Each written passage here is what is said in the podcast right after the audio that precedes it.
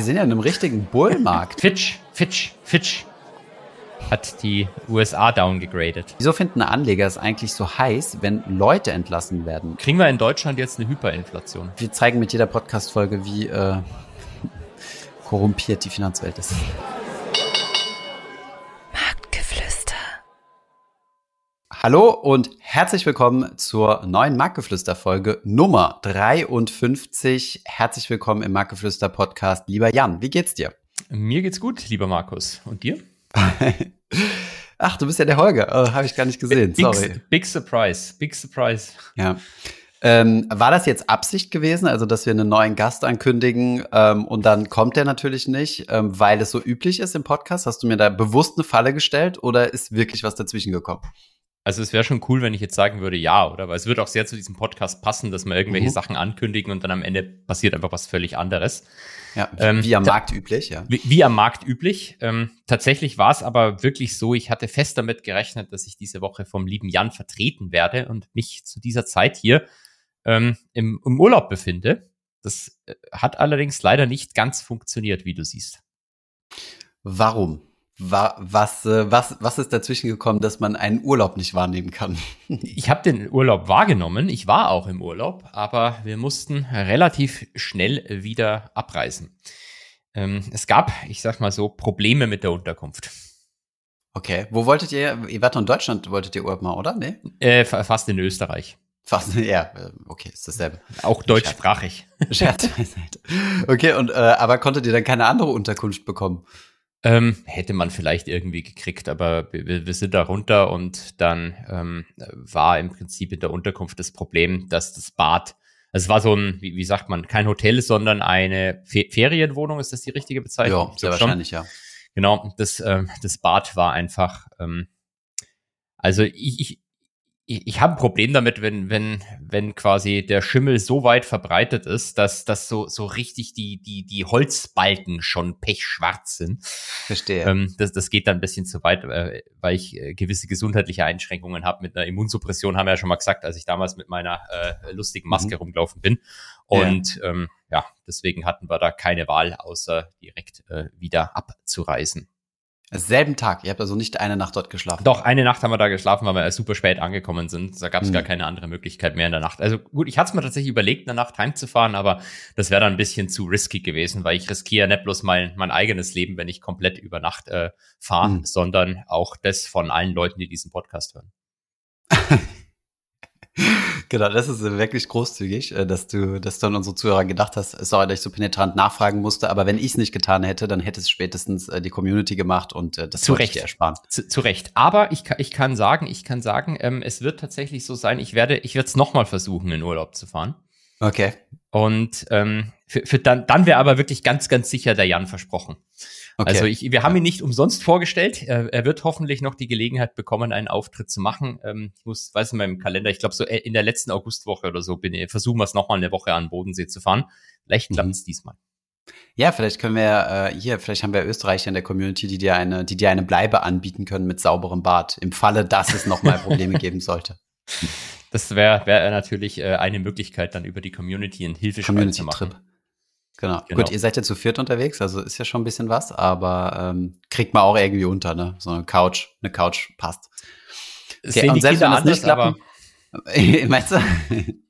Und selbst wenn das jetzt nicht klappen sollte mit deinem Urlaub, dann würde ich sagen, kommt Jan trotzdem.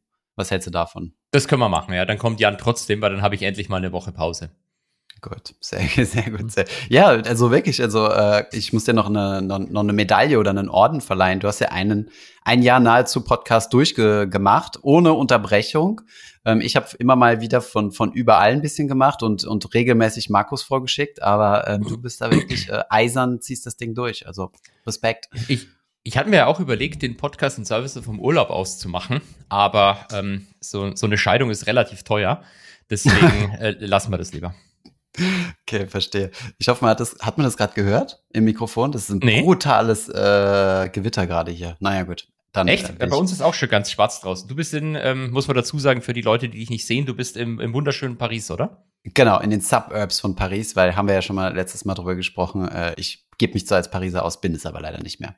Wo wir von Ersatz-Host sprechen, ich habe natürlich, Jule hat den Podcast gehört, unsere Finanzhost-Podcast Jule. Und er hat sich gleich mal beschwert und hat gesagt, weil ich ja gesagt habe, ja, Jule will lieber mit Skript machen, hat gesagt, ja, sie kann auch ohne Skript, allerdings sind ihr die Themen ein bisschen zu nerdy, sie weiß nicht, ob sie da reinkommt. Deswegen meine Frage, ich habe ja gesagt, klar, wenn du Bock auf eine Folge mit Holger hast, dann frage ich ihn mal, schaffst du es mit normalen Menschen, also damit meine ich Leute, die nicht permanent in ihr Depot reinschauen oder auf Stock 3 irgendwelche Derivate raussuchen, einen Podcast zu führen oder lassen wir das besser? Ich glaube, die Frage sollte eher sein, ob Jule sich das geben möchte, mit so einem verrückten Irren wie mir eine Stunde lang zu sprechen. Aber selbstverständlich, mich würde es sogar freuen.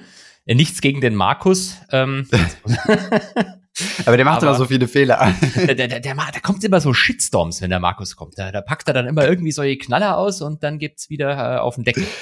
Genau. Und da müssen wir wieder 15 Folgen zusammen machen, um das auszubaden. Wie immer, so sieht es aus.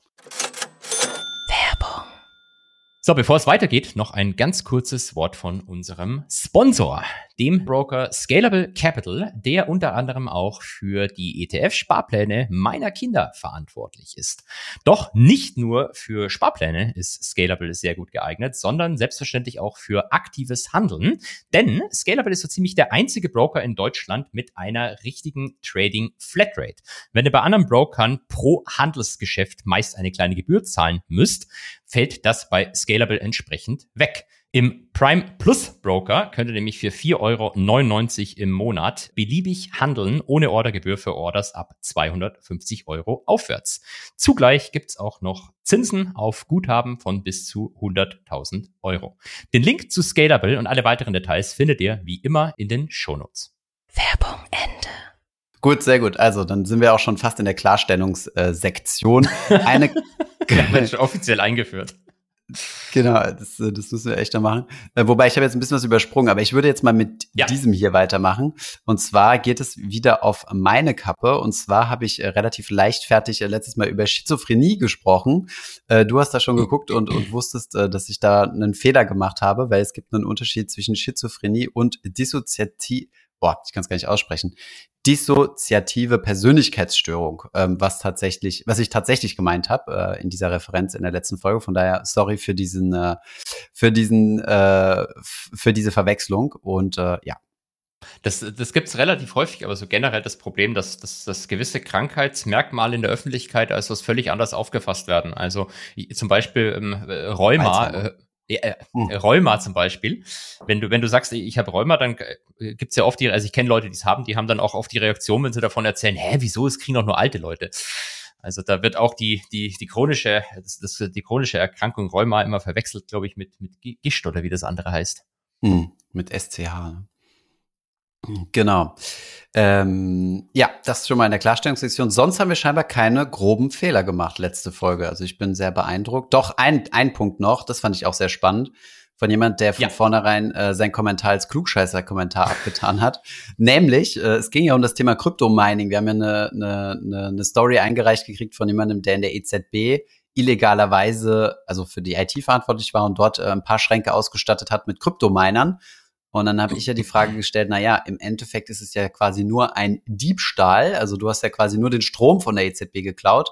Und dann meinte jemand im klugscheißerischen Kommentar, den er auch selbst so bezeichnet, was ihn sympathisch macht, dass es sich nicht um einen klassischen Diebstahl nach Paragraph 242 Strafgesetzbuch handelt, sondern um eine Entziehung elektronischer Energie nach Paragraph 248c.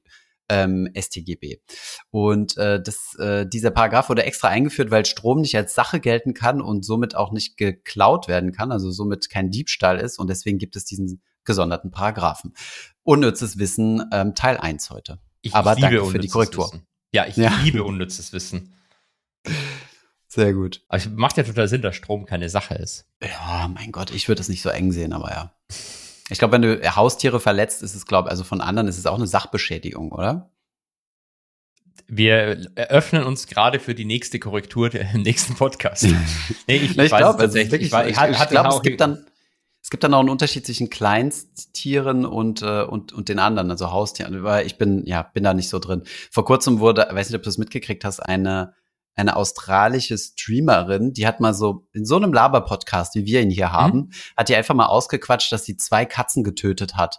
Eine Katze hat sie so genommen und sich so im Kreis gedreht und dann ist sie ihr versehentlich aus der Hand geflutscht und gegen die Wand geklatscht und ist dadurch gestorben. Und dann meinte sie lachend, also dass sie auch noch die Katze der Nachbarin getötet hat, die wurde so hart, sie hat Morddrohungen und alles Mögliche gekriegt, dass sie sich von Instagram zurückziehen musste. Krass.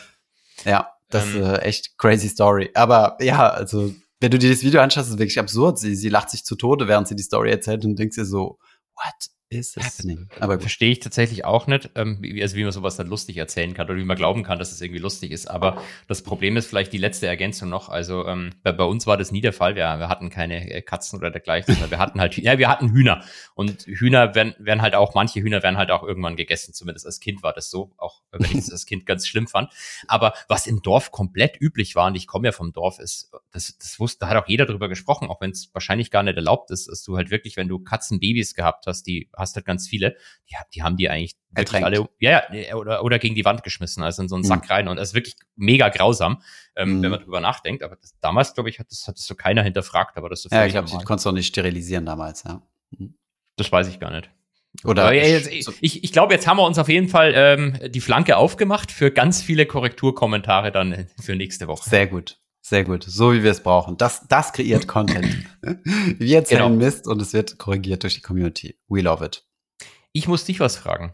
Ja, bitte. Kriegen wir in Deutschland jetzt eine Hyperinflation? Ich habe da von so einem Crash-Propheten auf Instagram was gelesen. Ja. Ich glaube nicht. Mona hat dazu einen Artikel geschrieben und tiefergehend recherchiert. Daraus ist ein Post entstanden. Muss gestehen, dass ich den Post tatsächlich noch nicht gelesen habe. Von daher kann ich da nicht so zu viel so sagen. Ich kenne nur ihren Artikel und da ging es darum, dass wir in Deutschland sehr wahrscheinlich keine Hyperinflation bekommen. Wie siehst du das?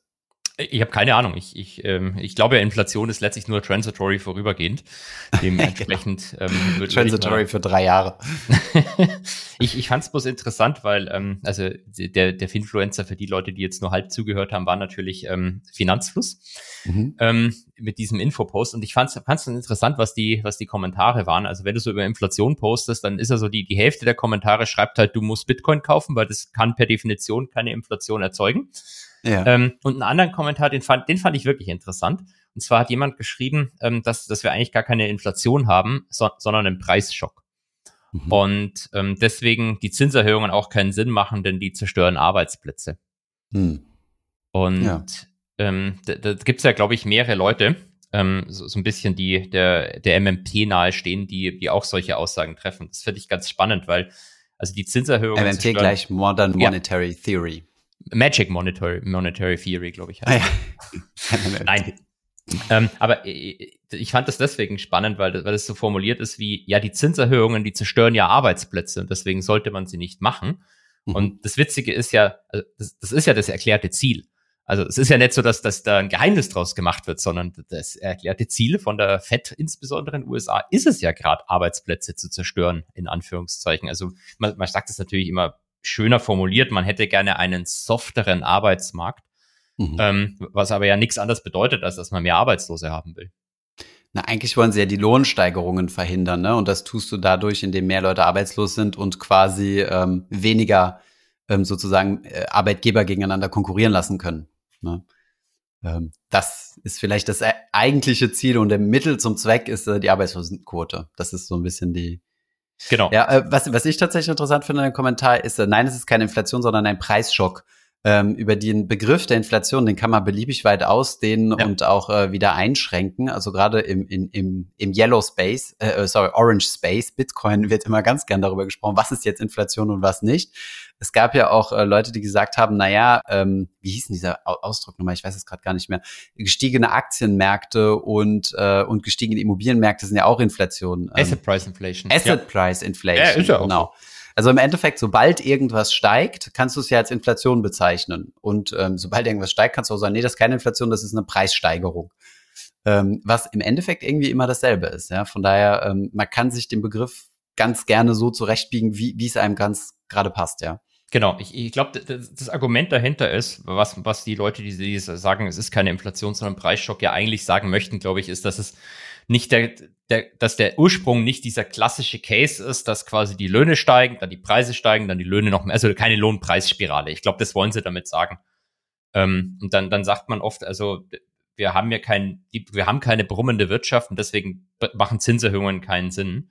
Und das mag vielleicht so ein bisschen für die Eurozone gelten, aber wenn du dir die USA anschaust, ich hatte extra nochmal nachgeguckt, also die Arbeitslosenrate ist da so niedrig, wie kurz vor Corona, aber wenn du kurz vor Corona ignorierst, dann musst du zurückgehen bis 1968, um eine ähnlich tiefe Arbeitslosenrate zu finden. Also ich glaube schon, dass man diesen Case machen kann, dass zumindest die Gefahr besteht, dass vom Arbeitsmarkt eine zweite Inflationsrunde ausgeht. Und deswegen haben die Menschen in der Zentralbank, die, glaube ich, alle intelligenter sind als wir, zumindest in den USA, weil der Arbeitsrechtlerin Frau Lagarde, bin ich mir nicht so sicher. Aber wir haben ja Frau Schnabel ich weiß gar nicht, ob sie Arbeitsrecht gemacht hat, das streich mal wieder. Aber wir haben ja Frau Schnabel, also passt wieder alles. Sehr gut.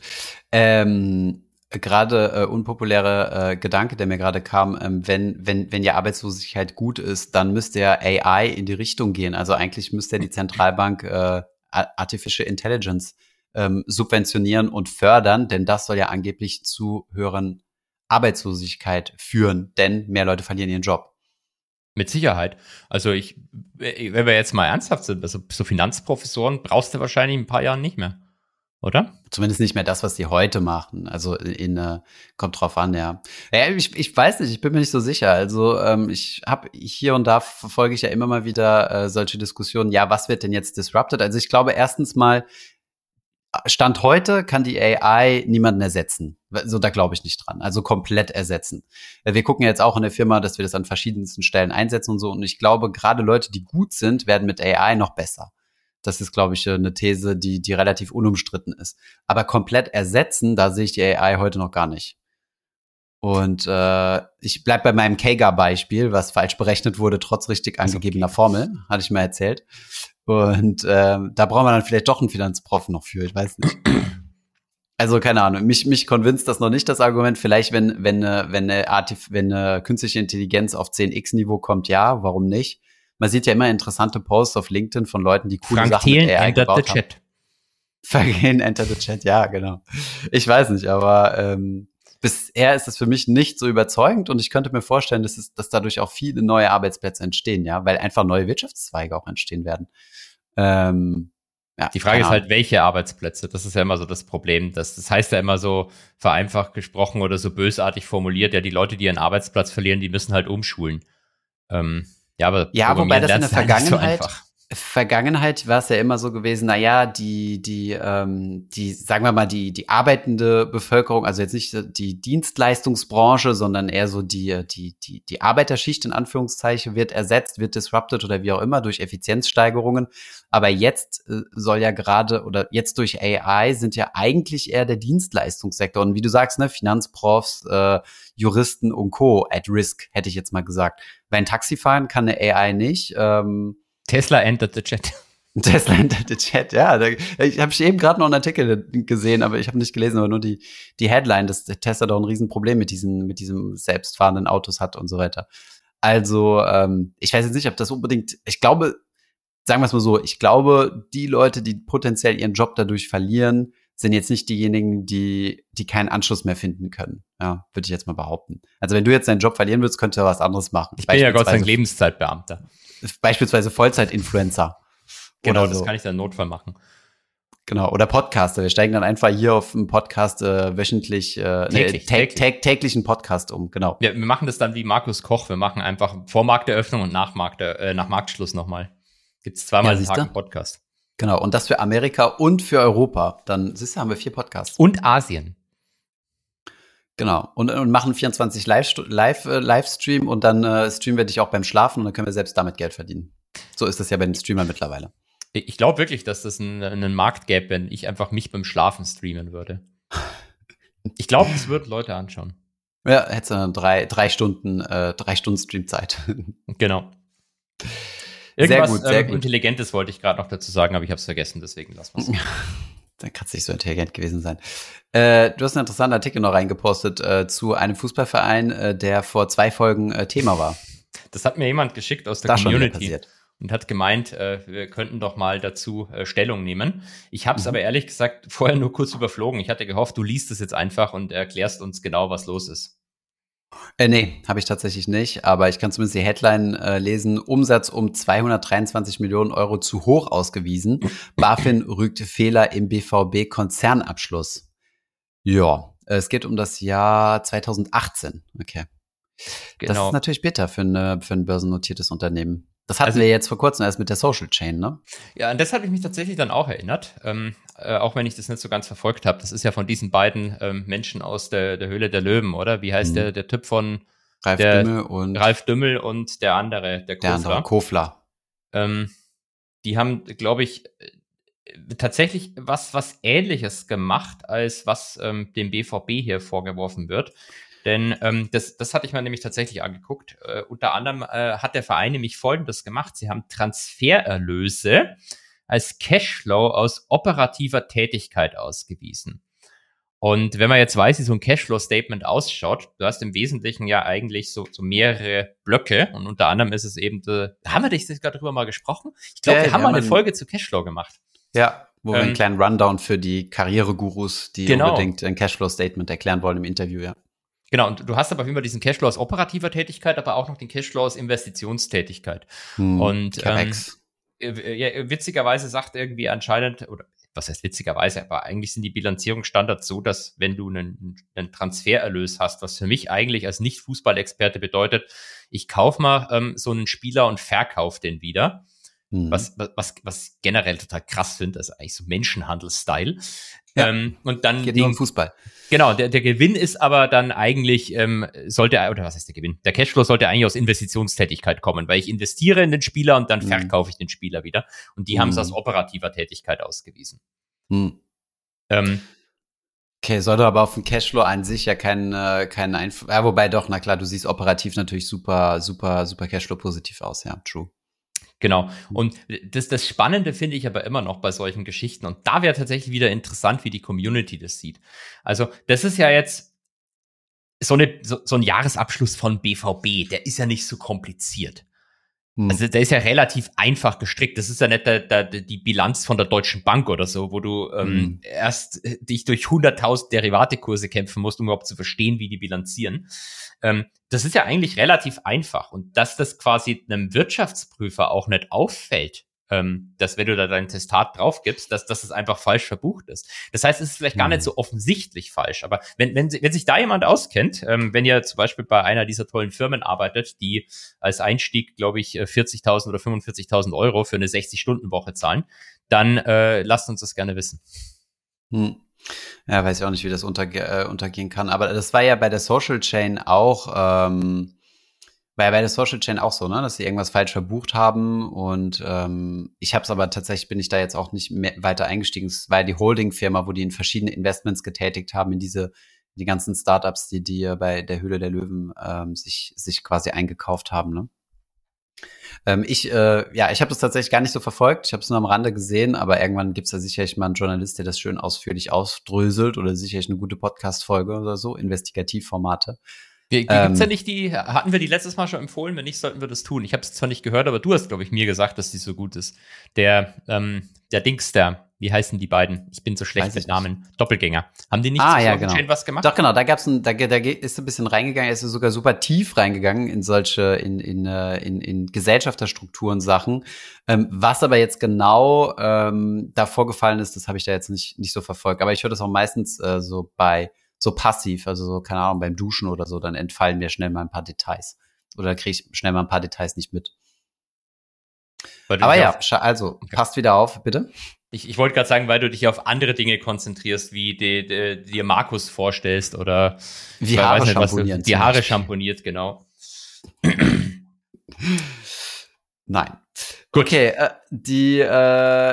passt auf. Mitten die Firmen, die ihr investiert, bilanzieren mittlerweile wieder nicht mehr so sauber. Kann man zusammenfassend sagen. Das glaube ich, ist eine schöne Zusammenfassung. Das macht keinen Einzelstock. Ich habe mal, es gibt mal, Carsten Block hat mal was Cooles gesagt. Ich weiß nicht, ob ich den schon mal zitiert habe hier. Das ist der Typ von Muddy Waters. Das ist ein relativ bekannter Shortseller. Und der hat mal gesagt, im Kontext zu Wirecard, das ist irgendwie klar, dass sowas in Deutschland passieren muss, weil Deutschland ist ein High-Trust-Environment. Also keiner glaubt eigentlich, dass in Deutschland sowas passieren kann. Und deswegen ist es eigentlich prädestiniert dafür, dass es hier passiert. Verstehe, ja. Ja, wir haben sicherlich Wirtschaftsprüfer bei uns in der Community, mal fragen, wie sowas unterkommen kann, ja, aber ja. Man weiß es nicht. Gehen wir zum Marktzeugs über. Die Wochenhighlights. Marktzeug. Deine Lieblingsrubrik. Jawohl, da gibt's unendlich. Ich weiß gar nicht, wo wir mal anfangen sollen. Was hat dich denn am meisten interessiert diese Woche, Thomas? PayPal tatsächlich. Wirklich? Ja, also nein, aber ich habe das bei dir gesehen. Ich habe gesehen, dass deren Financial Statement so trocken aussieht, also gar nicht marketingmäßig gepimpt und dachte, so führen wir auch unsere Excel-Sheets. Deswegen ist mir das ins Auge gesprungen. Also rein ästhetisch. Rein ästhetisch. Ja, ich habe es deswegen rausgegriffen, jetzt nicht, weil die Firma so sonderlich bedeutsam ist, aber sie ist, glaube ich, auf Social Media relativ beliebt. Ja, ich hasse PayPal. Echt? Warum hast du die? Ich weiß nicht, ganz Deutschland hat irgendwie PayPal und PayPal sich Geld hin und her, aber es ist vielleicht verbraucherfreundlich, vielleicht, das weiß ich nicht, weil ich habe es als Verbraucher nie benutzt, aber als Business ist es eine absolute Katastrophe und jeder, der das benutzt, wird dir das confirmen. Die frieren dir permanent dein Guthaben dort ein, permanent, wirklich. Ja? Die stellen dich als den größten Verbrecher dar, dass du irgendwie gerade Geldwäsche betreibst und sonst irgendwas und musst permanent irgendwelche Dokumente und immer dieselben Dokumente. Also die frieren dir einfach die Fonds ein. Und dann kommst du an die Kohle nicht mehr ran und dann musst du Dokumente, und das sagt dir jeder, mit dem du sprichst, der PayPal irgendwie annimmt. Das ist wirklich so eine Masche von denen, dass du halt einfach an deinen Cash nicht mehr rankommst. Finde ich ganz schlimm. Aber jetzt kann ja bald X vielleicht das Ganze und dann braucht man das ursprüngliche X nicht mehr.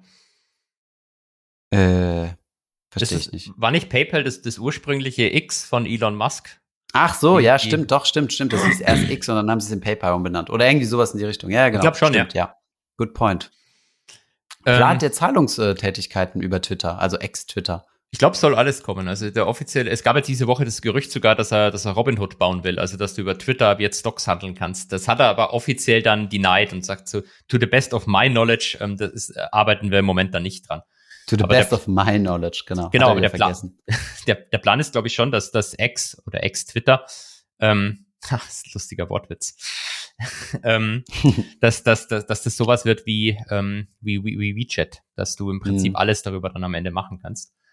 Aber ich glaube so, das, was ich bei PayPal am spannendsten fand, waren, glaube ich, zwei Sachen. Also erstens, die Zahlen waren, wenn ich das richtig gesehen habe, im Wesentlichen in line mit den Erwartungen. Aber zwei Dinge hat den Markt sehr gestört. Erstens, die Anzahl der Active Accounts sind minimal zurückgegangen.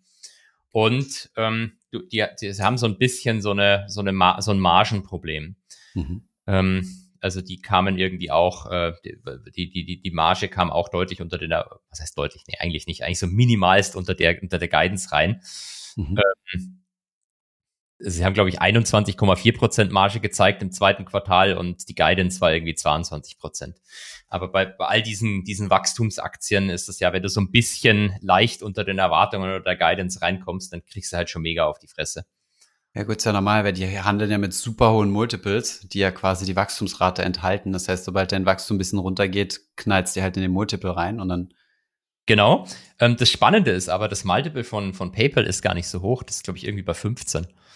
15 Mal? EBITDA? Ja. EPS. Also, KGV. Deutsch. KGV, danke. Genau. KGV, 15er KGV. Ja, stimmt, das ist echt in Ordnung. Genau, ich glaube, das einzige Problem ist, dass das Wachstum katastrophal ausschaut. Also, ja, was mir als so in deinem Screenshot ins Auge springt, ist, dass das Q2 23 das erste Quartal ist von allen, die aufgeführt werden, mit einem negativen Free Cashflow. Und ich kann jetzt mir direkt, also anhand der Zahlen, die dort sind, nicht erklären, wo das herkommt, aber dann müsste ich mir das ja wahrscheinlich mal ein bisschen genauer angucken. Das stimmt. Das ist quasi, wo sie Cashflow negativ sind. Das stimmt. Was mich aber ehrlich gesagt mehr irritiert hat, war einfach nur, wenn du dir das Umsatzwachstum anschaust. Die haben anscheinend auf Jahresbasis im Jahresvergleich ein Umsatzwachstum von 5%. Mhm. Bei sinkender Userbase. Das heißt, die verdienen mehr mit ihren Aktivitäten. Ja, aber was ich eher meinte ist, was ist denn deren Umsatz? Vielleicht bin ich da auch zu blöd und jemand kann das besser. Ich vermute, das ist der Innenumsatz. Das weiß ich aber nicht. Du hast ja sehr wahrscheinlich bei so einem Payment-Anbieter Innen- und Außenumsatz. Das war eine rhetorische Frage. Ich wollte da noch was anschließen. Ach, sorry. Sagen, was ist denn deren Umsatz? Umsatz entsteht doch, wenn Leute was bezahlen. Mhm. Und wenn du halt auf Jahresbasis irgendwie 8% Inflation hast, aber dein fucking Umsatz nur 5% hochgeht, dann bedeutet das doch, die Leute kaufen weniger Sachen. Also ich meine, wenn die gleich viel, ja genau, wenn die gleich viel Sachen kaufen, dann müsste doch mein Umsatz hier eigentlich mindestens mit Inflation steigen. Und das hat er hier irgendwie nicht getan. Kommt drauf an, was. Also vielleicht musst du das ein bisschen auseinanderklamüsern, weil der größte Teil der Inflation kam ja über Energie. Und ich glaube, deine Energy Bills zahlst du nicht über PayPal, oder? Ja, würde ich aber widersprechen. Also in den USA, in Europa mag es so sein, dass irgendwie die Energiepreise massiv ein Problem waren, aber in USA ist Inflation deutlich multifacettenreicher. Ist das ein Wort? Ja. Multivarianter. Aber weißt du, das Spannendste an PayPal fand ich ja, das habe ich dir da drunter reingeschrieben, dass es gab so einen Finfluencer, der hat irgendwie am 2. August kurz vor den Zahlen noch empfohlen, hier so einen Hochrisiko-PayPal-Call zu kaufen. Mhm. Und nach den Zahlen wurde der Call wieder verkauft mit 97% Verlust. Okay. Und dieser Finfluencer war niemand anders als unser geliebtes Goldman Sachs. Echt? Okay, geil. Wie empfohlen. Ich konnte damit nichts anfangen. Also es steht ja literally, we closed our recommendation to buy PayPal calls. Ja. Wo ich mir dachte, wer recommended denn sowas? Goldman. Also normalerweise machen sich doch so Analysten nicht nass, oder? Und sagen nicht, we recommend, sondern die sagen, wir sehen die Aktie zukünftig bei ungefähr so und so Fair Value durch unser DCF-Modell oder was auch immer. Das stimmt, aber du hast tatsächlich auch von so Investmentbanken auch manchmal so Kurzfrist-Investments. Das sind dann so Trade-Ideen, heißt es meistens, und auch Trade-Recommendations. In dem Fall ist es von deren Derivate-Research. Ich habe den ursprünglichen Research-Artikel leider nicht gesehen, nur jetzt eben, wie sie es geschlossen haben mit 97% Verlust. Und normalerweise kommt es halt schon so zustande, indem du irgendwie, also es gibt zwei Möglichkeiten. So der klassische Earnings-Trade, der oft empfohlen wird, ist, du guckst dir halt an, was in den Optionen für eine Vola eingepreist ist, dann kannst du rauslesen, was für einen Implied Earnings Move drin ist. Also 5% bedeutet halt, der Optionsmarktpreis, dass das Ding halt 5% hoch oder runter gehen kann. Mehr nicht. Und wenn du aber glaubst zum Beispiel, dass der Earnings Move deutlich größer ist, weil dein Research zum Beispiel sagt, der Miss ist größer oder der Beat ist größer, dann kannst du halt von mir aus irgendwie darauf dann einen Straddle kaufen oder dergleichen. Oder andersrum. Gleichzeitig Call und Put. Genau, gleichzeitig Calls und Puts. Oder in dem Fall vermute ich auch, dass die wahrscheinlich vom Research her von besseren Zahlen ausgegangen sind und dann war irgendwie die Vola auch noch irgendwie in Anführungszeichen aus derer Perspektive günstig. Und deswegen haben sie Calls empfohlen. Das hat gut funktioniert. Aber krass, also ich habe sowas nie gesehen, also solche klaren Recommendations. Wir Influencer schmücken uns ja immer mit dem wunderschönen Hashtag No Anlageberatung, No Financial Advice, NFA. Aber okay, krass. Ja, dann müssen wir mal, wo kriegt man diesen Trading-Feed her? Dem du institutioneller Kunde bist und mit Insti-Kunden darfst du ja quasi alles machen. Okay, also 10 Mio müssen schon da sein. Dann mit 10 Mio kommst du vielleicht ins Wealth Management rein, wobei beim Wealth Management Goldman mit 10 Mio bin ich mir auch nicht sicher. Ich glaube, da brauchst du auch eher 100. Gut, okay. Dann müsste ich noch ein bisschen weiterarbeiten. Bei anderen Banken geht's. Bei anderen Banken geht's? Okay. Und die geben dir dann die Recommendations. Okay, sick. Gut. Ich sehe nur Beating. Wir sprechen von Amazon. Was ist mit Amazon passiert? Genau, Amazon, falls das niemand weiß, das ist so ein Buchhandel, der aber nebenbei noch so ein hochprofitables Cloud-Business hat. Und Amazon-Zahlen waren gestern. Die sind danach 10% Aftermarket gestiegen. Oh. Beats, glaube ich, könnte man sagen, across the board. Also wie du sagst, gerade hier Beating. Also es hat eigentlich so ziemlich jede einzelne reportete Zahl. An manchen Stellen ist sogar Smashing. Smashing, ja. Wahrscheinlich die erhöhte Form von Beating. Genau, wenn Beat ist und dann Smash ist dann noch besser.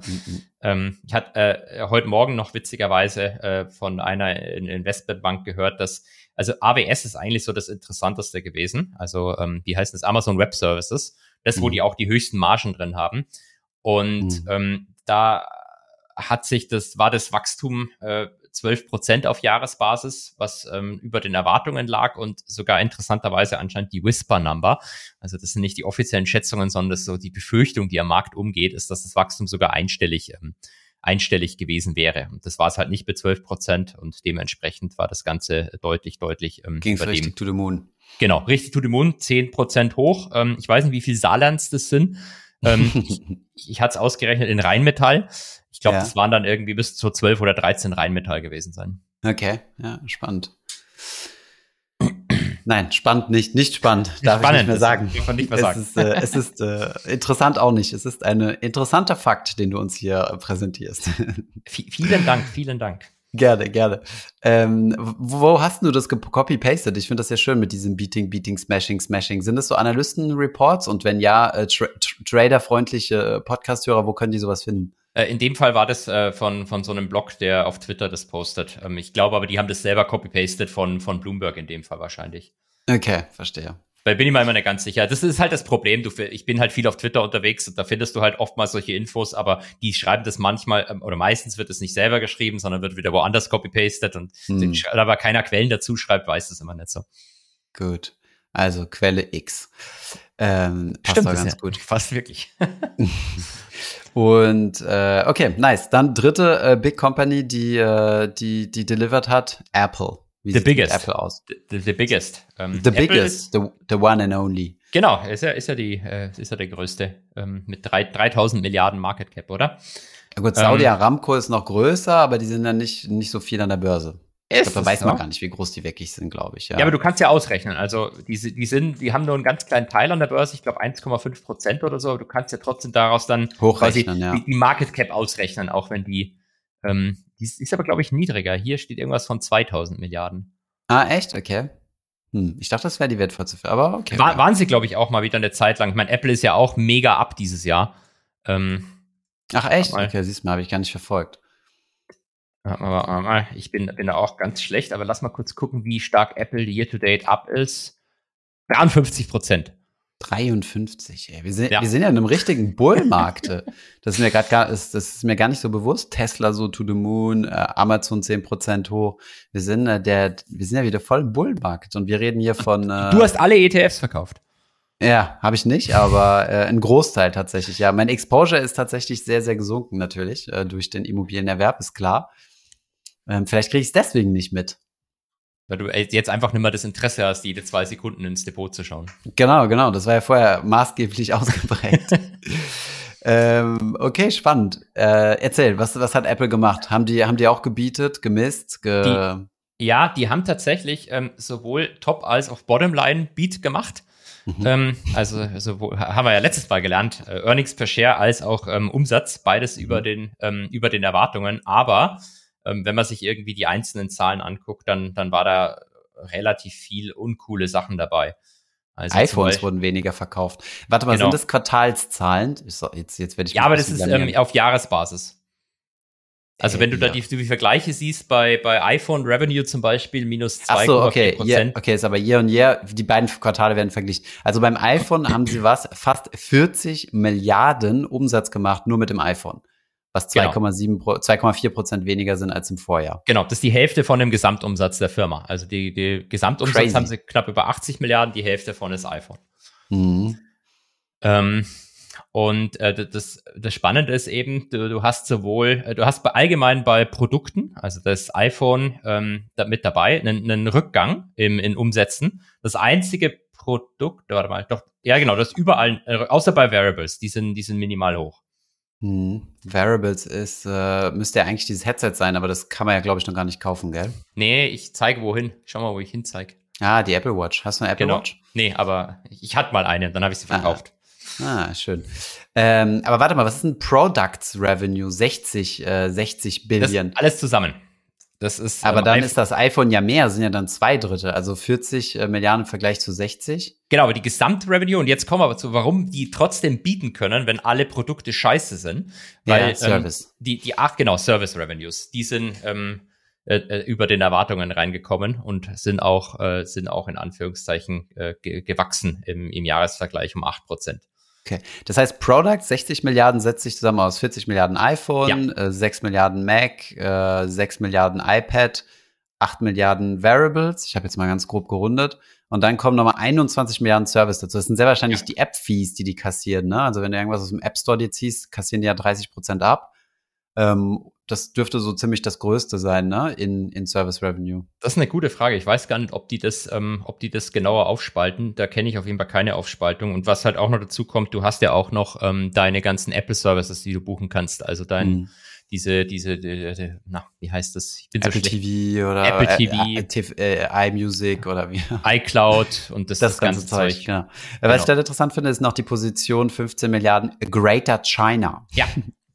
Das führen sie extra auf, weil China ist halt offensichtlich auch für deine Luxusmarken hier einfach ein wichtiger Wachstumsmarkt. 15 Milliarden, ja. Genau, da sind sie auch deutlich über den Erwartungen reingekommen. Was deswegen interessant ist, weil du eigentlich seit Anfang des Jahres so ein bisschen diese China-Rebound-Story hat eher sehr enttäuscht. Und dass Apple aber da jetzt besser quasi als erwartet reinkam, ist deswegen vielleicht bemerkenswert. Ja, 8% höher im Vergleich zum Vorjahr. Das ist natürlich schon beachtlich. Für so einen Gigant, ne? Normalerweise hast du ja immer deutlich größere Wachstumszahlen, aber bei so einem Gigant ist natürlich 8% Wachstum brutal. Also sind ja, wie viele Saarland sind das denn? Nur im Bereich deren China Revenue. Sollte alles nur noch in Saarland machen. Also ich persönlich würde es mir nochmal überlegen, ob ich als Company, also jetzt mal nur ins Unreine gedacht, ob ich da China separat aufführen würde. Sehr wahrscheinlich musst du es machen, weil es so eine hohe Division ist. Da gibt es ja wahrscheinlich IFRS-Regeln. Aber ich würde es mir nochmal überlegen, weil wenn ich jetzt persönlich ein DCF-Modell darauf bauen würde, was ja sehr wahrscheinlich jeder Bankanalyst, der das followed macht, würde ich tatsächlich auf China einen kleinen Discount aufgrund des politischen Risikos hauen.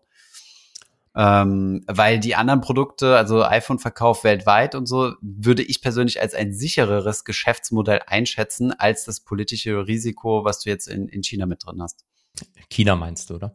China, genau. Und deswegen, okay, auf der anderen Seite könntest du natürlich argumentieren, dass die Analysten dann selbst rausrechnen werden, wie viel China ist, oder, ja, let's see. Genau, also die Modelle sind, glaube ich, dahingehend, hoffen wir zumindest, einigermaßen gut aufgebaut. So, das Einzige, was ich noch sagen wollte dazu, das war nämlich ganz spannend. Bloomberg hat das irgendwie in dem Fall reported, dass du nämlich zusätzlich in einen, wie sagt man so schön auf Deutsch, die Inventories sind unexpectedly gesurged. Also das... weniger verkauft als gedacht. Oder mehr hergestellt vielleicht auch und dann aber weniger verkauft. Also du hast mehr Vorräte, mehr, vereinfacht gesprochen, wahrscheinlich kann man sagen, mehr fertige iPhones liegen irgendwo unverkauft rum, so blöd formuliert.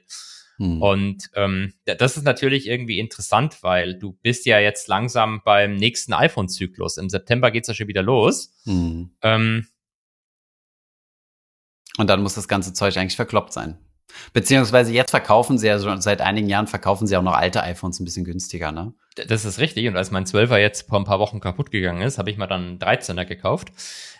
Aber die interessante Frage ist jetzt, Bloomberg sagt, is that a build-up ahead of a launch or a worrying accumulation of unused components? Also es könnte jetzt zwei Sachen sein. Entweder die haben quasi schon frische iPhones oder frische iPads oder so. Stimmt, das kann ja schon die neue Generation sein. Genau, es kann die neue Generation sein. Oder es ist halt, weil sie das alte Zeug nicht verkauft haben. Spannend, was sie sagen, accumulating of unused components. Also vielleicht einfach nur Teile. Vielleicht sind die noch gar nicht zusammengeschraubt. Vielleicht auch das, ja. Man weiß es nicht genau, aber wir werden es zum Launch des nächsten iPhones rausfinden. Kaufst du es dir? Ich weiß es noch nicht genau. Ich habe ja immer noch einen 11er. Das jetzt auch schon schön zerkratzt ist und anfängt ein bisschen zu buggen und so. Aber ich will ja tatsächlich nicht so eine Konsumentengesellschaft mich da so hinziehen zu lassen, mir permanent das neueste iPhone zu kaufen. Also mache ich eh nicht. Ich mache immer so, glaube ich, 3 Generationensprünge. Und deswegen dürfte ich, glaube ich, es wäre sogar die 4. Generation, dürfte ich, glaube ich, beim 15er nochmal reinlangen. Aber eigentlich finde ich es ganz gut, so ein Gebrauchtes zu haben, weil da kann man so ein bisschen weniger sorgfältig sein, in Anführungszeichen. Also ich habe meins zum Beispiel auch ohne Hülle, weil ich hatte mal ein Problem mit dem Laden und alle haben gesagt, so voll leichtfertig von dir ohne Hülle. Und tatsächlich, es geht. Also das Display ist ein bisschen verkratzt, aber deswegen brauche ich nicht so viel Care zu nehmen für das iPhone und deswegen, das wäre ein Argument dafür, es zu behalten. Vielleicht behalte ich es auch, mal sehen. Ich sehe das auch so wie du, es ist ein Gebrauchsgegenstand, aber immer wenn ich ein neues kaufe, dann wird es erstmal heilig behandelt, so die ersten Wochen. Genau. Und irgendwann wird es dir dann egal. Und irgendwann übergibt sich eins deiner Kids drauf und dann ist es auch wieder egal. Ja, das finden die ganz spannend, Handys. Also Handys. Ja, wirklich, das wollen sie immer sofort haben. Ich weiß auch nicht, mein altes ist kaputt gegangen, weil Face ID plötzlich nicht mehr funktioniert hat. Weil ich weiß nicht warum, entweder ist die Kamera innen beschädigt oder das Glas zerkratzt, aber naja. Ich habe da mal eine Theorie. Gewollte Zerstörung. Gewollte Zerstörung. Wie nennt man das? Ich habe den Begriff vergessen. Dass es mit Absicht kaputt geht nach einer Zeit lang? Genau. Es gibt auch da so einen Fachbegriff für. Ja, ich kenne den auch, aber... Ich glaube nicht, dass sie sagen, wir werden Komponenten einbauen, die automatisch kaputt gehen. Aber, also, wobei doch, das gibt's schon. Also, es gab schon verschiedene investigative Formate, jetzt nicht aus iPhone konkret bezogen, vielleicht auch, aber die kenne ich zumindest nicht, wo wirklich solche Teile eingebaut werden, die nach einer gewissen Zeit einfach korrodieren. So ein Waschmaschinen oder keine Ahnung, anderen technischen Geräten. Und es dann quasi unmöglich ist, das zu reparieren oder sehr, sehr schwer nur zu reparieren und in der Regel dann halt einfach günstiger ist, neu zu kaufen. Ja. Und beim iPhone könnte das halt daher kommen. Also mein letztes iPhone habe ich auch deswegen ersetzt, weil es halt einfach viel zu langsam war. Also die Software und die neuen Apps, die da drauf waren, haben halt einfach auf der Hardware nicht mehr performt. Und da kann es schon sein. Und du musst ja Apps updaten, ne? Sonst bei manchen Apps fliegst du dann halt, also kannst du dann einfach nicht mehr nutzen, wenn du sie nicht updatest. Und das zwingt dich dann häufig so in die neue Generation. Aber mich überzeugt das gar nicht mehr. Also früher war ich da so voll hyped, so nach dem Motto, oh, richtig geil, neue Features und so. Aber mittlerweile sind die Features ja völlig lame. Also ich weiß nicht, also was ist denn, hast du einen Unterschied gemerkt zwischen was ist kaputt gegangen, 12 und 13? Ja, das einzige Unterschied ist, dass du wenn du einen Film machst, also Video machst, dann hat das 13er so einen Blur-Effekt automatisch drin. Du kannst quasi den Hintergrund so blurren lassen. Das ist irgendwie schon cool, wenn das Kind so läuft und dann fokussierst du erst das eine Kind und dann das andere. Aber das ist nicht wert zu upgraden. Das ist eine Softwarefrage, ne? Das ist ja brauchst ja nicht neue Hardware dafür eigentlich. Das ist eine gute Frage, das weiß ich gar nicht, ob das kann natürlich sein, dass sie es nicht aktiviert haben für die vorherige Version. Ja, aber ob du da nicht irgendwie die zweite Kamera brauchst. Ach so, weil das hatte nur eine, das war... Ich habe keine Ahnung, ich sag nichts mehr, weil sonst kommen die Korrekturkommentare direkt wieder. Ich sagte, ich warte auf eine einzige Sache, dass es einen Desktop-Mode beim iPhone gibt. Desktop-Mode beim iPhone, okay. Ja, Samsung macht es seit Jahren schon und zwar wirklich mittlerweile sehr gut, dass du Samsung kannst einfach an Bildschirm anzapfen, dann hast du da so ein Desktop-artiges Ding, Samsung DeX nennt sich das. Microsoft hat das auch mal versucht, da war es ein Riesen-Fail, aber Samsung macht das gut und Apple kann das ja schon mit dem iPad. Und dementsprechend wäre eigentlich das technisch nicht mehr so die Hürde, das auch auf dem iPhone zu ermöglichen. Aber was ist denn der Vorteil davon? Also, dass du auch deinen Computer mehr brauchst. Dann brauche ich keinen Computer mehr. Dann habe ich nur noch das iPhone, sonst nichts mehr. Und das schließt du an den Bildschirm an? Genau. Dann schließe ich am Bildschirm an, habe Tastatur und dann... Okay, ich dachte, du bedienst dein iPhone über deinen PC. Also kriegst du so ein iPhone angezeigt, so wie bei Telefone für ältere Leute mit diesen riesengroßen Tasten und den Bildern drauf. Das gibt's tatsächlich auch. Ich weiß, das hat mir meiner Tante mal geschenkt. Nein, ich meine, dass du dein Handy auf den Dings projizierst. Dein Android kannst du auf Microsoft, glaube ich, auf Windows sogar projizieren mittlerweile und da Sachen machen. Aber meine Hoffnung wäre, dass ich irgendwann, das ist schon seit Jahren mein Traum, dass ich irgendwann kein Laptop und keinen Computer mehr habe, sondern nur noch das scheiß Handy. Aber was ist denn das Problem? Also, weiß nicht, ich finde es cool, wenn ich keinen Computer mehr hätte und einfach nur das Handy überall anstöpseln könnte. Ich habe hier einen Tower stehen, also ich habe sowohl im Büro als auch zu Hause einen Tower. Dann habe ich natürlich ein Notebook, wenn ich mobil sein will und natürlich ein Handy. Finde ich perfektes Setup.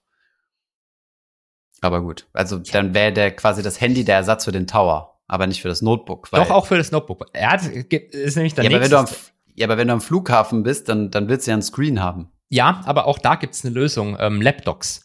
Also das hat HP hat das mal sehr gut gemacht, leider halt mit Microsoft und nicht mit Android.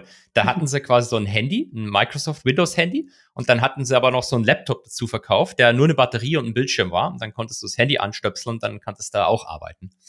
Das klingt für mich nach BlackBerry-Nostalgie. Oh, ich glaube nicht, dass es massentauglich ist.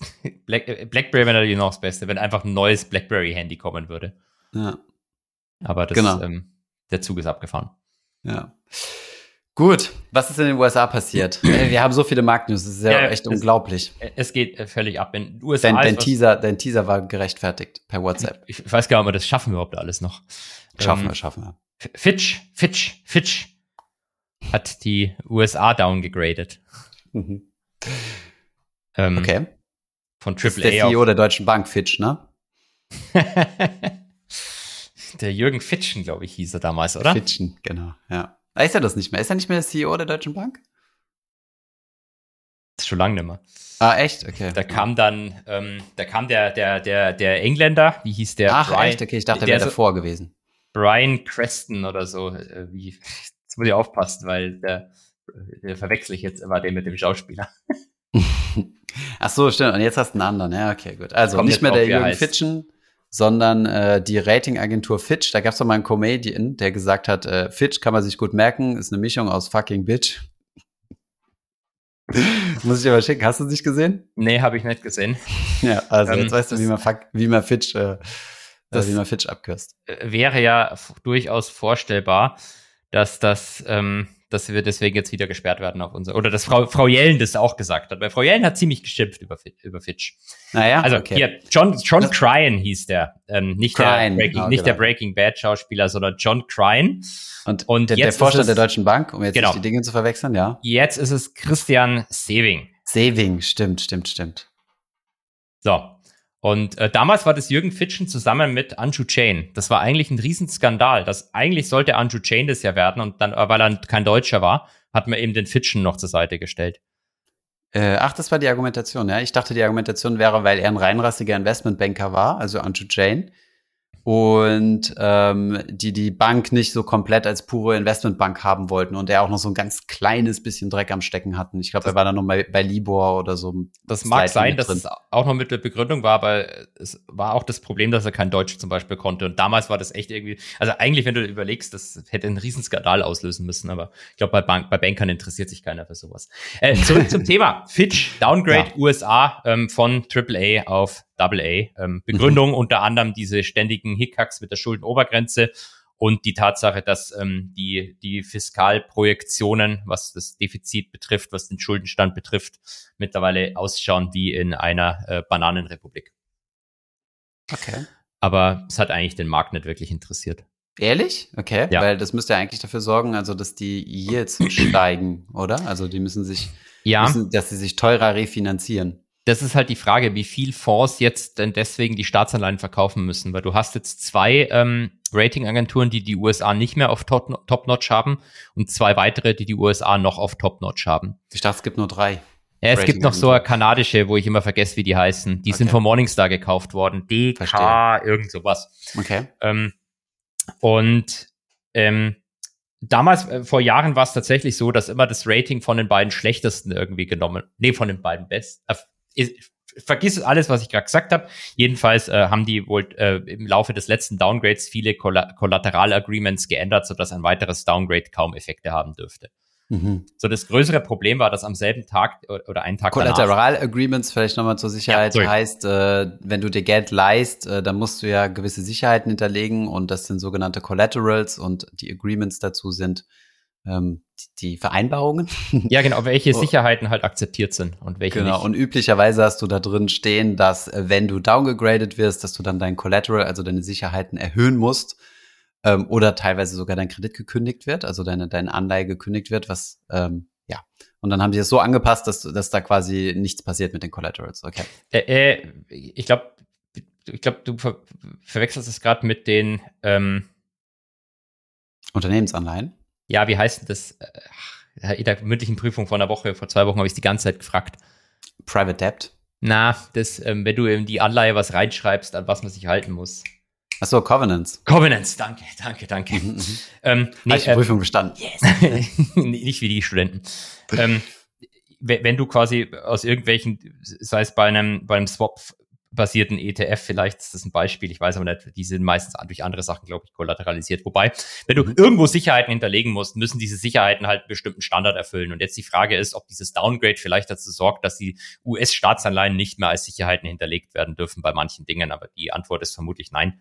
Was glaube ich, perverser war, ist, dass die USA am Tag drauf rausgekommen sind mit einem Forecast, wie viel Schulden sie machen wollen die nächste Zeit. Und das ist deutlich über den bisherigen Forecasts gewesen. Also okay. Sie wollen mehr Schulden machen. Genau, 1000 Milliarden neue Anleihen im laufenden Quartal und irgendwie der letzte Forecast waren irgendwie nur 730 Milliarden. Das ist schon ein Unterschied, ne? Second highest in history, habe ich gelesen. 33% mehr, also ja. Kann man machen. Und dann, wenn natürlich mehr Anleihen als erwartet auf den Markt kommen, dann treibt es natürlich, wie du sagst, die Renditen, nach oben. Gleichzeitig waren auch irgendwie gute Arbeitsmarktdaten von ADP, so ein privater Dienstleister, der auch börsengehandelt ist. Das hat alles irgendwie die Zinsen nach oben getrieben und dann witzigerweise auch ein Nasdaq direkt um über 2% runtergeprügelt.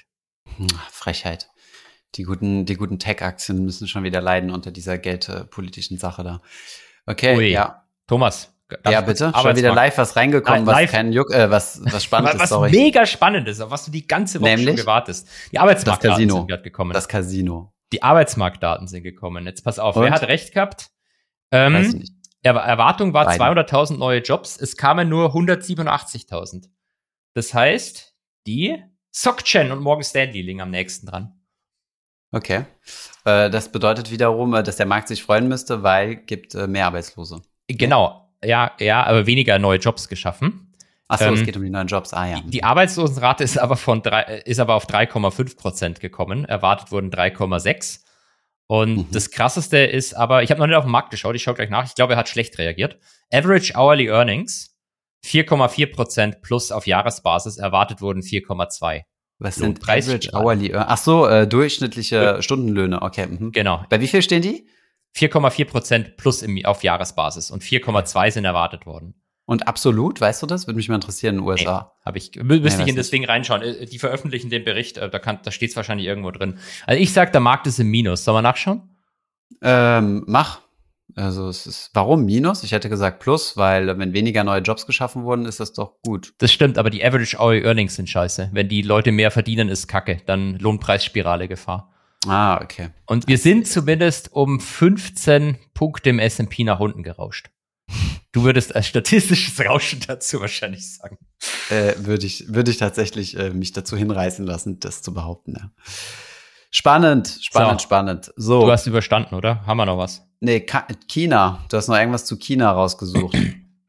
Genau, bei China hat die letzten Tage relativ gut performt und da war eine witzige Nachricht, dass der chinesische Regulator anscheinend bei den Brokern angefragt hat, was man machen muss, damit Aktien mehr steigen. Ah, echt? Hast du, erste Idee, die ich da spontan hätte, wäre Marktmanipulation. Das ist immer gut. Es funktioniert in China sehr gut, wenn das National Team einfach anfängt, Aktien zu kaufen. Genau, das kann man machen. Was kann man sonst machen, dass Aktien besser laufen? Vielleicht das politische Risiko rausnehmen, Zinsen senken? Das machen hilft. Sie eh schon. Ach echt, sind die schon am Zinsen senken, die Chinesen? Die ganze Zeit eigentlich schon. Die haben ja auch noch, die haben verschiedene Leitzinsen, aber die sind teilweise über 2% noch. Das heißt, du hast auch Puffer noch zum Senken. Ah. Das kann man noch machen. Also manipulieren, Zinsen senken, staatlich kaufen. Genau, National Team.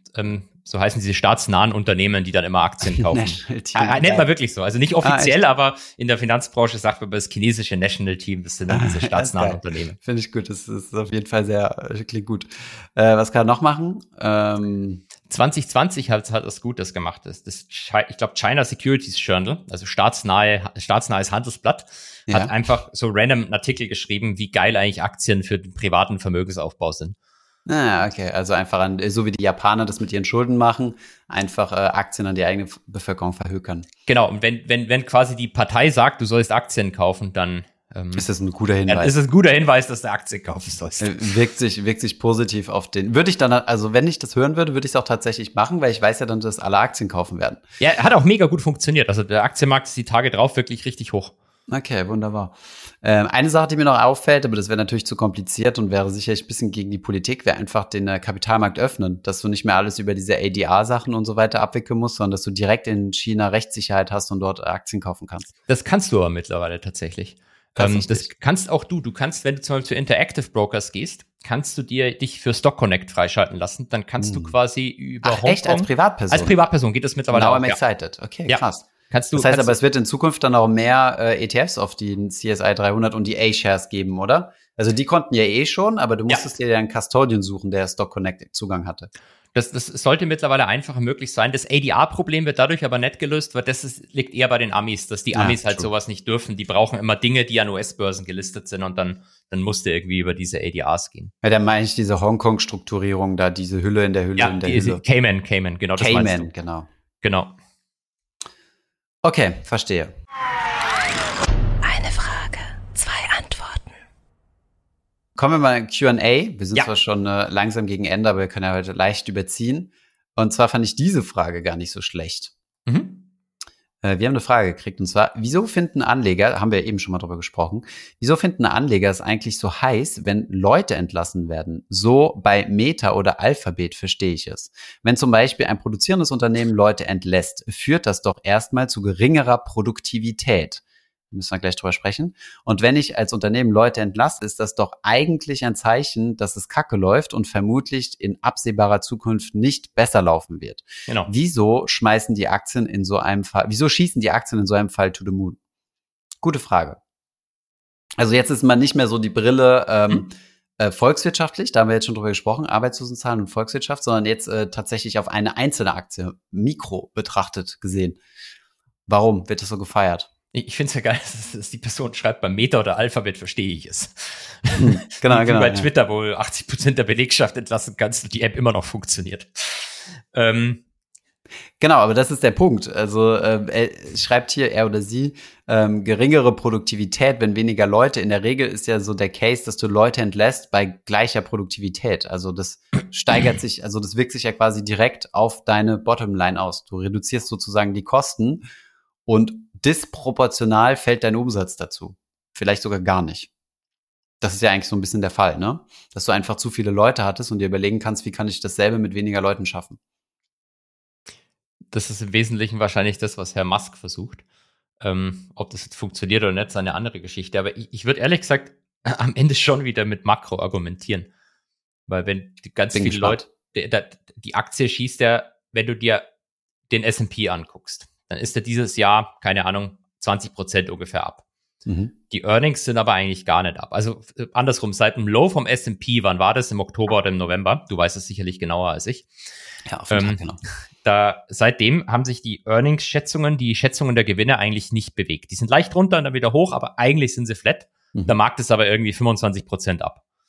Also es geht, glaube ich, gar nicht darum, wie es in absehbarer Zukunft läuft, sondern es geht einfach bloß darum, wann werden die scheiß Zinsen wieder gesenkt. Und wenn die Leute jetzt alle entlassen werden, dann bedeutet das, läuft alles Kacke. Genau. Und wenn alles Kacke ist, was macht die Zentralbank dann? Dann kann sie ja Zinsen senken, weil alles scheiße ist. Und das ist ja das irgendwie, auf was der Markt hofft. Also gut, bad news are good news. Ja, aber markttechnisch kann ich das total nachvollziehen. Aber warum auf eine Einzelaktie bezogen? Da verstehe ich schon die Argumentation zu sagen, also was hier am Ende gemeint ist, ist ja quasi Bad Signaling. Du zeigst ja quasi damit nach außen, dass es scheiße läuft. Genau. Und dass du davon ausgehst, dass es auch in Zukunft weniger gut laufen wird, weil sonst würdest du ja die Leute behalten, dass die dann was schaffen können, wenn es wieder anzieht. Hängt natürlich immer stark von der Branche ab, ne, würde ich jetzt erstmal sagen. Aber ich würde es halt tatsächlich aus Corporate Finance Sicht sehen und sagen, naja, wenn du dein DCF-Modell hast, dann interessieren dich ja im Endeffekt die Cashflows. Also dich interessiert, wie viel Cash wirft diese Firma ab. Und was sich natürlich negativ auf dein Cash auswirkt, sind deine Kosten. Und wenn du es schaffst, deine Marge, also im Endeffekt verbesserst du ja dadurch deine Marge. Ne? Mit €1, wie viel Gewinn kannst du da am Ende rausholen? Und das kannst du dadurch verbessern, indem du deine Kosten reduzierst, ohne damit maßgeblich deinen Umsatz zu verschlechtern. Oder verschlechtern, ja. Genau. Und außerdem ist es auch die Logik, glaube ich, ein bisschen andersrum. Ich glaube, du hast erst eine schlechte Trajectory, die du siehst. Also du siehst, dass es in Zukunft weniger gut laufen wird. Und dann passt du quasi die Personalausgaben diesbezüglich an. Das heißt, ich glaube, das ist dann schon bekannt, dass es weniger gut laufen wird. Und es wird sehr wahrscheinlich am Aktienmarkt positiv bewertet werden, dass du relativ schnell diesbezüglich reagierst und dass du das auf dem Schirm hast.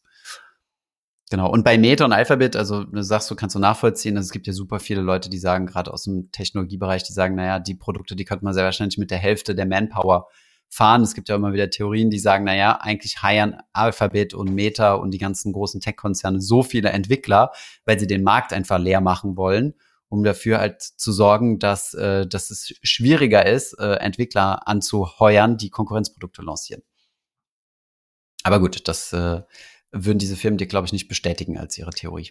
Aber sie haben auch alle während 2020, 2021 extrem geheiert und dann hat man halt wahrscheinlich einfach festgestellt, dass es ein Overhired war. Ja. Gut, dass du selbstständig bist und gut, dass ich Beamter bin. Ach so, von den Entlassungen meinst du? Dich kann dein Chef nicht entlassen. Wobei ich muss, wenn Arno... Also wenn ich ganz groben Blödsinn mache, dann haben wir, glaube ich, in den Statuten, dass ich meine Anteile verliere. Ich glaube, es gibt solche Dinge wie... Wie heißt denn sowas nochmal? Ich weiß nicht mehr. Irgendwie, wenn es irgendwie Strafverfahren oder solche Dinge gegen mich gibt, dann kann ich, glaube ich, meine Anteile entmächtigt werden und gekündigt als Geschäftsführer. Du kannst auch selber natürlich so Sachen reinschreiben. Also du kannst dir mit Arno im Prinzip die Verträge so reinschreiben, dass ihr euch gegenseitig die Pistole an den Kopf haltet. Genau, ja. Ich sag zum Beispiel, also eine Sache, die wir reingeschrieben haben, ist zum Beispiel, dass er nie Froster aussprechen darf bei uns im Büro, sonst verliert er direkt die Anteile seiner Firma. Ich und solche jetzt, Dinge. Ehrlich gesagt, dass er, wenn er einen aktiven vorkauft, dass dann automatisch so ein... Das auch, das gilt aber für alle Mitarbeiter. Zu Recht. Und wir müssen dafür sorgen, dass das Froster jetzt zweimal ausgepiept wird. Genau. Das ist die Aktie, die man nicht aussprechen dürfen. Genau, also Sie sagen die Aktie, die man nicht aussprechen darf, genau. Geschichten aus dem Goldmann-Garten. Perfekt. Sollen wir abschließen mit einer kleinen Goldmann-Story, die ja keine Goldmann-Story mehr ist, sondern mittlerweile heißen diese Stories ja Stories aus der Community, aber wir behalten es mal aufrecht. Welche magst du denn? Ich würde die zweite nehmen. Ja. Mich hat die erste jetzt nicht so aus dem Hocker gehauen. Die erste ist zwar super gut geschrieben, aber ist jetzt nicht so surprising. Ja, mach mal die zweite. Die ist auch geil. Die finde ich auch geil. Gut. Willst du die lesen oder soll ich die lesen? Liest du die? Du liest so gut vor. Ich lese richtig mies vor, aber ist okay. Johannes lässt es im Nachhinein so wirken, als hätte ich mein Gedicht auswendig gelernt. In einer regionalen Sparkasse, wir nennen die Namen jetzt nicht, auch wenn es, glaube ich, öffentliche Informationen sind, die Links wurden uns nämlich zugeschickt, hat eine ehemalige Führungskraft über lange Jahre hinweg, erstmalig 2007, kleine Beträge vom Hauptbuchkonto der Bank auf sein privates Konto bei einem anderen Institut überwiesen und konnte sich damit fast 9 Millionen Euro überweisen. Ich weiß zwar nicht, wie viel kleine Überweisungen du dafür machen musst, aber das ist auf jeden Fall eine Hausnummer. Dies war möglich, weil keine ausreichende Kontrollfunktion in der Bank eingerichtet war. Aufgrund der vergleichsweise geringen Geldbeträge waren technische Kontrollen nicht relevant und sofern via 4-Augen-Prinzip weitere Mitarbeiter notwendig waren, nutzte die Führungskraft ihre Kompetenz und ihr Vertrauen gegenüber den Mitarbeitenden aus, zeichne das mal gerade schnell gegen. So kam es dann, dass Mitarbeiter leichtfertig Buchungen dieser kleinen Beträge freigegeben haben. Die auf dem Hauptbuchkonto entstehende Differenz wurde im Rahmen von Abstimmungstätigkeiten als üblicher Fehlbetrag ausgebucht. Also scheinbar, also ja, in der Bank hast du immer so kleine Differenzen. Wir mussten ja zum Beispiel, also in meiner Ausbildung in der Bank, habe ich ja auch am Schalter gestanden. Und dann musst du am Ende immer Kasse machen und halt abrechnen. Und manchmal kommt es da echt zu kleineren Fehlbeträgen oder so, wenn irgendwie das mit dem Bargeld nicht so stimmt oder keine Ahnung. In dieser Software kann man sich auch mal vertippen. Und dann gibt es tatsächlich solche Ausbuchungen. Dass es halt in der Größenordnung von 9 Millionen Euro über viele Jahre hinweg passieren kann, ist natürlich schon ein ziemlich dicker Hund. Aber okay. Erst als die Geldwäscheabteilung der Empfängerbank Bedenken geäußert hat, ist der Betrugsfall sukzessive aufgeflogen. Der Täter wurde verurteilt und sitzt im Gefängnis. Circa die Hälfte der 9 Millionen konnten sichergestellt werden. Rund 4 Millionen sind allerdings noch offen. Daran sieht man, zu was gestandene Führungskräfte in der Lage sind. PS, Detailinformationen liegen mir vor, weil ich selbst in einer Sparkasse arbeite und der Fall innerhalb der Sparkassenfinanzgruppe zur Sensibilisierung kommuniziert wurde. Also ja, fand ich auf jeden Fall eine spannende Geschichte. Wundert mich jetzt tatsächlich aber auch ehrlich gesagt gar nicht. Also ich weiß ja, wie das in so Banken abläuft, also auch wenn so ein Vier-Augen-Prinzip mit Abzeichnen und so funktioniert, die Höhe der Transaktion, das wundert mich dann doch. Also 9 Millionen, 2007 ging's los, ich weiß nicht, wann der Fall aufgedeckt wurde, das ist dann doch schon eine ziemlich große Hausnummer, ja. Was mich immer interessiert in so einem Fall, wenn du sowas machst, musst du doch eigentlich davon ausgehen, dass es irgendwann auffliegt. Ja. Weiß ich nicht. Was ist der Gameplan hier? Naja, ich würde mal sagen, also wenn du es, nehmen wir mal an, du hast es ein Jahr lang, ging es irgendwie durch, deine Kollegen haben das Ding abgezeichnet, ja. Die Kohle wurde auf dein Konto gebucht, also auf dein externes Konto und Jahresabschluss ist durch, das, was gefehlt hat, wurde per üblichen Fehlbetrag ausgebucht, weil das wird ja dann gemischt mit anderen Transaktionen, die irgendwie fehlerhaft sind, also genau nachvollziehen lässt sich das ja dann später nicht mehr, wenn der Abschluss steht und dann ist gut. Und dann würde ich mal sagen, so nach einem Jahr ist eigentlich clean. Und dann wirst du, glaube ich, so ein bisschen gierig und machst es noch ein Jahr und noch ein Jahr und noch ein Jahr. Und dann, genau, dann knallt es irgendwann. Aber ich denke mir doch, keine Ahnung, 5 Millionen reichen doch. Dann setzt du dich ab. Ach so, meinst du? Ja, dann setzt du dich ab. Du hörst auf, du kündigst deinen Job, setzt dich ab in ein Land, das kein direktes Auslieferungsabkommen hat. Ja, kaufst dir da irgendwie ein schönes Haus für 1 Million, die restlichen 4 Millionen legst du an. Ja, hast jetzt nicht irgendwie jedes Jahr 10.000 neue Lambos, aber im Wesentlichen passt es doch eigentlich. Was ich erstaunlich finde, ist, dass er zwischendurch die Empfängerbank nicht gewechselt hat, weil das wundert mich jetzt nicht, dass wenn hier dass die Geldwäscheabteilung da sich irgendwann meldet, wenn da solch hohe Beträge immer wieder vom selben Empfänger oder Absender, sorry, das ist, glaube ich, so das Alarmsignal, was da ausgelöst wird. Und da würde ich dann doch hier und da mal die Bank wechseln regelmäßig. Und das darf natürlich nicht auf deinen Namen sein, weil selbst wenn diese Überweisungen, die da abgezeichnet werden müssen von den Kollegen, da sollte ja dann nicht Holger Graf stehen als Empfänger. Naja, spannende Story und wir zeigen mit jeder Podcast-Folge, wie korrumpiert die Finanzwelt ist. Aber jetzt müssen wir eine Sache noch schnell nachgucken. Wie viele Jahre hat er bekommen? Ja, das stand auch jetzt nicht drin. Aber wenn du 4 Millionen nämlich noch versteckt hast irgendwo und dafür 2 Jahre in den Knast musst. Ich glaube nicht. Was glaubst du nicht? Ich glaube, also, ich bin mir nicht sicher, ob das Geld noch da ist. Warte mal, zwar hat er 10 Jahre lang Geld von der Bank aus seinem Privatkonto, bla bla bla. Wurde zu einer Haft von 4 Jahren und 3 Monaten verurteilt. Also quasi 1 Million pro Jahr ungefähr. Das geht. Weil ich sehe, witziges, jetzt verlerne ich es erst, das verjährt anscheinend. Du hast 5 Jahre Zeit, dann verjährt es. Das heißt, er ist nur für einen Teil des Ganzen überhaupt bestraft worden. Ich glaube aber ehrlich gesagt nicht, dass er die 4 Millionen hat. Ich glaube, der hat die schon rausgepulvert. Und ja, sonst könntest du das ja nachvollziehen, wo das Geld hin ist und so weiter. Also ich glaube, das hat er schon lange, also über eine Zeit lang verlebt.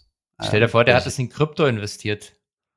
Ja, also ja, 2007, ja, dann geht's ihm gut. Dann lohnen sich die 4 Jahre Knast. Ist halt für Privatleben Kacke. Ja, ich sehe auch hier Familie mit 3 Kindern. Das ist natürlich scheiße. Wenn du es allein machst, ist okay, aber wenn du dann halt auch noch irgendwie deine Familie damit reinziehst. Ja, bitter.